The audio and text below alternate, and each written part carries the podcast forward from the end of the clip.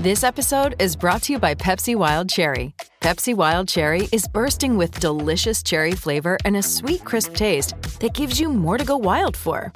Getting wild may look different these days, but whether it's opting for a solo Friday binge watch or a big night out, everyone can indulge in their wild side with Pepsi Wild Cherry. Also available in Zero Sugar. So grab a Pepsi Wild Cherry and get wild.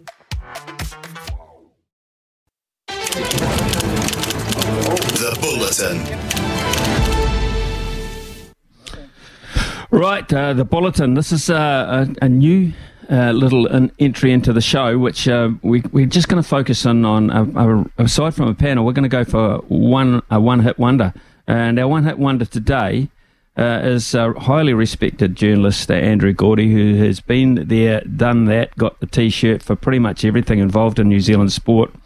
Uh, and we say uh, a really good morning to uh, Gourds as we open it up today with this um, the story um, which has broken over the last day or two that uh, this TAB Entain deal is a goer and it's a goer as soon as the 1st of June. Gourds, uh, what have you made of all this? Morning, Smithy. Yeah, it, it's really um, it struck a nerve, hasn't it? I noticed this yesterday on my own social media. Like that, people did not like the idea of geo blocking or whatever mechanism that the government is planning to use to prevent Kiwis from punting overseas. Here's the thing, though, right? I, have got a message for, for those people. This is not your God given right, okay? The TAB has always been a monopoly in New Zealand. The TAB was set up for the purpose of basically feeding the racing industry, supporting the racing industry. That is its purpose. Now, the racing uh, industry or the Racing Act legislation is, is way out of date. It's way out of date. And all the government is really doing here is ensuring and taking the steps to make sure that that legislation remains fit for purpose in the modern age, where obviously the majority of punters are operating in an online space. Now, the one thing I would say is that I absolutely hear why why the punters are, are upset about this because they've had a choice and that choice is being taken away from them. Now, take a step back and ask yourself why are those punters heading overseas? Well, it's because, frankly, the offering has been much better overseas. The TAB has, you know, through a lack of a lack of resource primarily, have not been able to keep pace with the, the, the punters offering overseas with, you know, the, the, the, number of outlets that we, we obviously talk about, you know, Bet365, Ladbroke, Sportsbet, etc., etc. We could go on.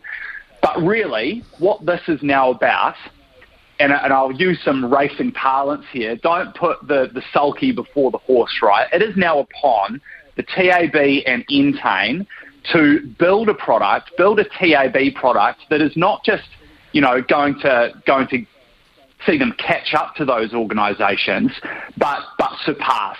They need to be world leading in this space to get those people back and essentially take customers off Ladbrokes 365 and, and Sportsbet because otherwise it is impossible to justify the move to GeoBlock or again whatever mechanism the government decides to use to prevent New Zealanders from betting offshore. They have to create a world leading product now and now there are no excuses. Entain has has all of the resource, they have all of the platforms, the infrastructure to ensure that New Zealand punters have a world class uh, resource, I suppose, to be able to, to pump with. So it, it, the ball's in their court. You know, the thing that interests me is, that uh, uh, it must be bigger than I ever thought the industry in this country because Entain's huge and we're so small in terms of per capita. Uh, I just wondered, you know, what their level of interest in it. It can only be profit, so uh, that means big, big money. Yeah, absolutely. And geez, the, the sort of numbers that were being bandied around yesterday, look, I think punters should actually should actually take a look at that and realise just how big the racing industry is in New Zealand. You know, I, I saw a lot of feedback on, on even my own social media pages saying if this is just some other thing to prop up the racing industry, then people don't care about that. Well, sorry, you people need to wake up because the racing industry is as big as some other, you know, industries in this country that employ a lot of people that, you know, put a lot of money through this country. And like it or not, you know, I know I fully accept that there's a lot of people out there who do not like the sport of racing. But the fact is that the racing industry is a massive industry, you know, and it and it goes from breeding to racing right through. Okay, there is a lot of money in that in that industry, and that's why the government is is heavily involved in this and taking these sorts of steps. But it also highlights to you, yeah, you're asking yourself like, why would a company like Entain be interested in this? Because well, that's why because this this industry is worth a lot of money. And and so it's you know as Louis was pointing out before, this is not really about the the ten dollar each way punter. This is about something much much bigger than that. So I just think people need to sort of wake up and realise exactly what the TAB is about. It's it's, it's kind of not really about you. It's about it's about the you know the the thousands of people and the millions of dollars, millions, if not you know hundreds of millions of dollars that are generated by this industry, billions of dollars even. I think 1.6 billion, I think was the number that was thrown around yesterday. That, so that's the sort of thing that we're talking about here. So yeah, there, there's a much bigger picture at play here. Part of the industry you've just been uh, uh, alluding to, of course, uh, Andrew, is the greyhound racing industry, and there was almost um, a real last chance. Um, I guess well, we spoke to Kieran um, McAnulty this morning. Basically, said last chance on their absolute last warning, or it's over. Yeah, and, and look, to be if I'm being honest, Smithy, Kieran McAnulty's being being kind because you know, our, our, you know one of our own reporters, Michael Morrah, has been you know he's really been uh, into the greyhound industry in, in recent years. And, and as he pointed out, some of the things that were said by Kieran McAnulty yesterday were said by his predecessor. These warnings have been in place. The warnings are not being heeded. Well, they're not being heeded quickly enough and by, by enough people, put it that way. Um, so uh, it feels to me as though the writing's on the wall and the, the days are numbered for the greyhound industry, I'm afraid, which is sad to say because I know that there's a lot of good people who are involved in that industry and, and, and I really genuinely do feel for them. Um, but it, it, just feels as though that we're heading towards an inevitability. Um, you know, and, and that shouldn't actually come as a massive shock. Like I, I'm, I'm pretty sure the number of the number of countries in the world that, that even run greyhound racing is very, very small, very few. Like we're, we're one of a handful kind of thing. So, you know, it, it feels like it's, it's just a, a flat out inevitability. Mm. Wow. Okay. And as you say, it's going to affect a, a lot of people. Um, well, in action tonight, Joseph Parker. Midweek fighting these days, Joseph. So uh, he has to do something about that. Yeah, he does, Smithy. I, I was having an interesting chat about Joseph Parker with a few people yesterday.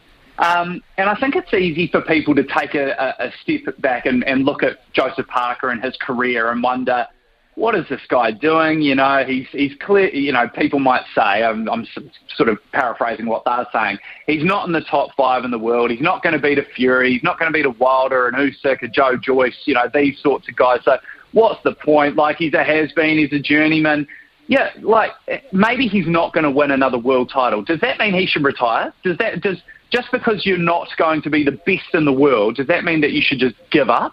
Like, imagine if we all did that, Smithy. Like, who would actually have jobs? What industries would we have? You know, if, if you and I aren't, aren't talking on BBC Radio 5 Live or, or ESPN Radio, does that mean we should just give it away and not bother? Like, there's still a market. There is still a, a career um, to be had. And I'm sure Joseph Parker wouldn't be stepping in the ring tonight um, to, to have his brains bashed out if he wasn't earning decent money. So, and and you know, uh, someone someone who who I respect in the boxing uh, sort of industry, um, who knows it much better than I, uh, who we all know, Dean Lonergan, um, has always said to me, the thing is, Gords, a boxer is only ever two wins away from realistically having a shot at a world title, and he's absolutely right. Now, I understand, I fully understand that you've got to be fighting against and you've got to beat the right opponents.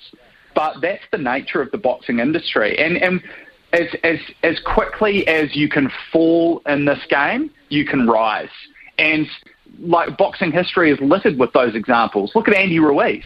Andy Ruiz got beaten by Joseph Parker for a world title in this in this country, and then several years later, he, he's a guy who we thought, you know, he's overweight, he's not cut out to be a heavyweight boxer, and then he stunned Anthony Joshua uh, in America and became the heavyweight champion of the world it can happen as quickly as that. So you only need to look at those examples to know that Joseph Parker's career isn't done until he says so. This is the same Dean Lonergan who, incidentally, very wisely once said and consistently told me, from a from a boxing point of view, I believe it's better to do the hitting than to get hit. And I thought, Dean, you're a very intelligent man when he said that to me. I've got to say. Now then, Gords, Yep, just absolutely. to finish off, just to finish off today, are Man United going to give you a final week of glory? Are they going to? They got Chelsea, and then they've got what Oh. Fulham. Yeah, look, Smee, I've got to say, um, I I did a uh, I did several cartwheels. I didn't think I'd be able to do cartwheels, but I did uh, a couple of cartwheels when Liverpool drew against Aston Villa on the weekend because I, I was convinced, and I think I said on this, uh, maybe even said on this program last week that I think Manchester United will drop points, and Liverpool were on such a run that I thought United are, United are going to drop the Champions League. But look, United are in a situation now where they need one point from their last two games against Chelsea and Fulham to secure Champions League football.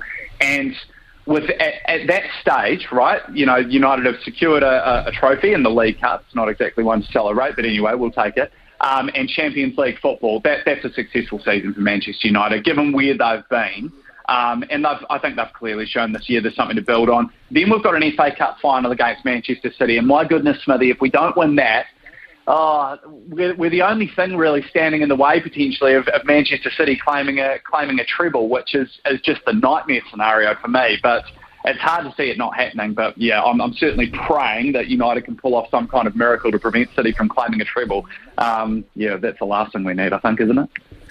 Yeah, well, I'm a Spurs fan and I can't wait for the bloody season to end. I've had a guts full of Sorry it. to hear so that, there you go. I'm sorry to hear Yeah, that. sorry, sorry. Yeah. I can hear the I can hear the pity coming down the phone. Gorge, thank you very much. thanks, thanks very much as always, mate. Uh, have a terrific week, uh, and and thanks for your time You this too. morning. Cheers, Andrew Gourdie there with us, folks.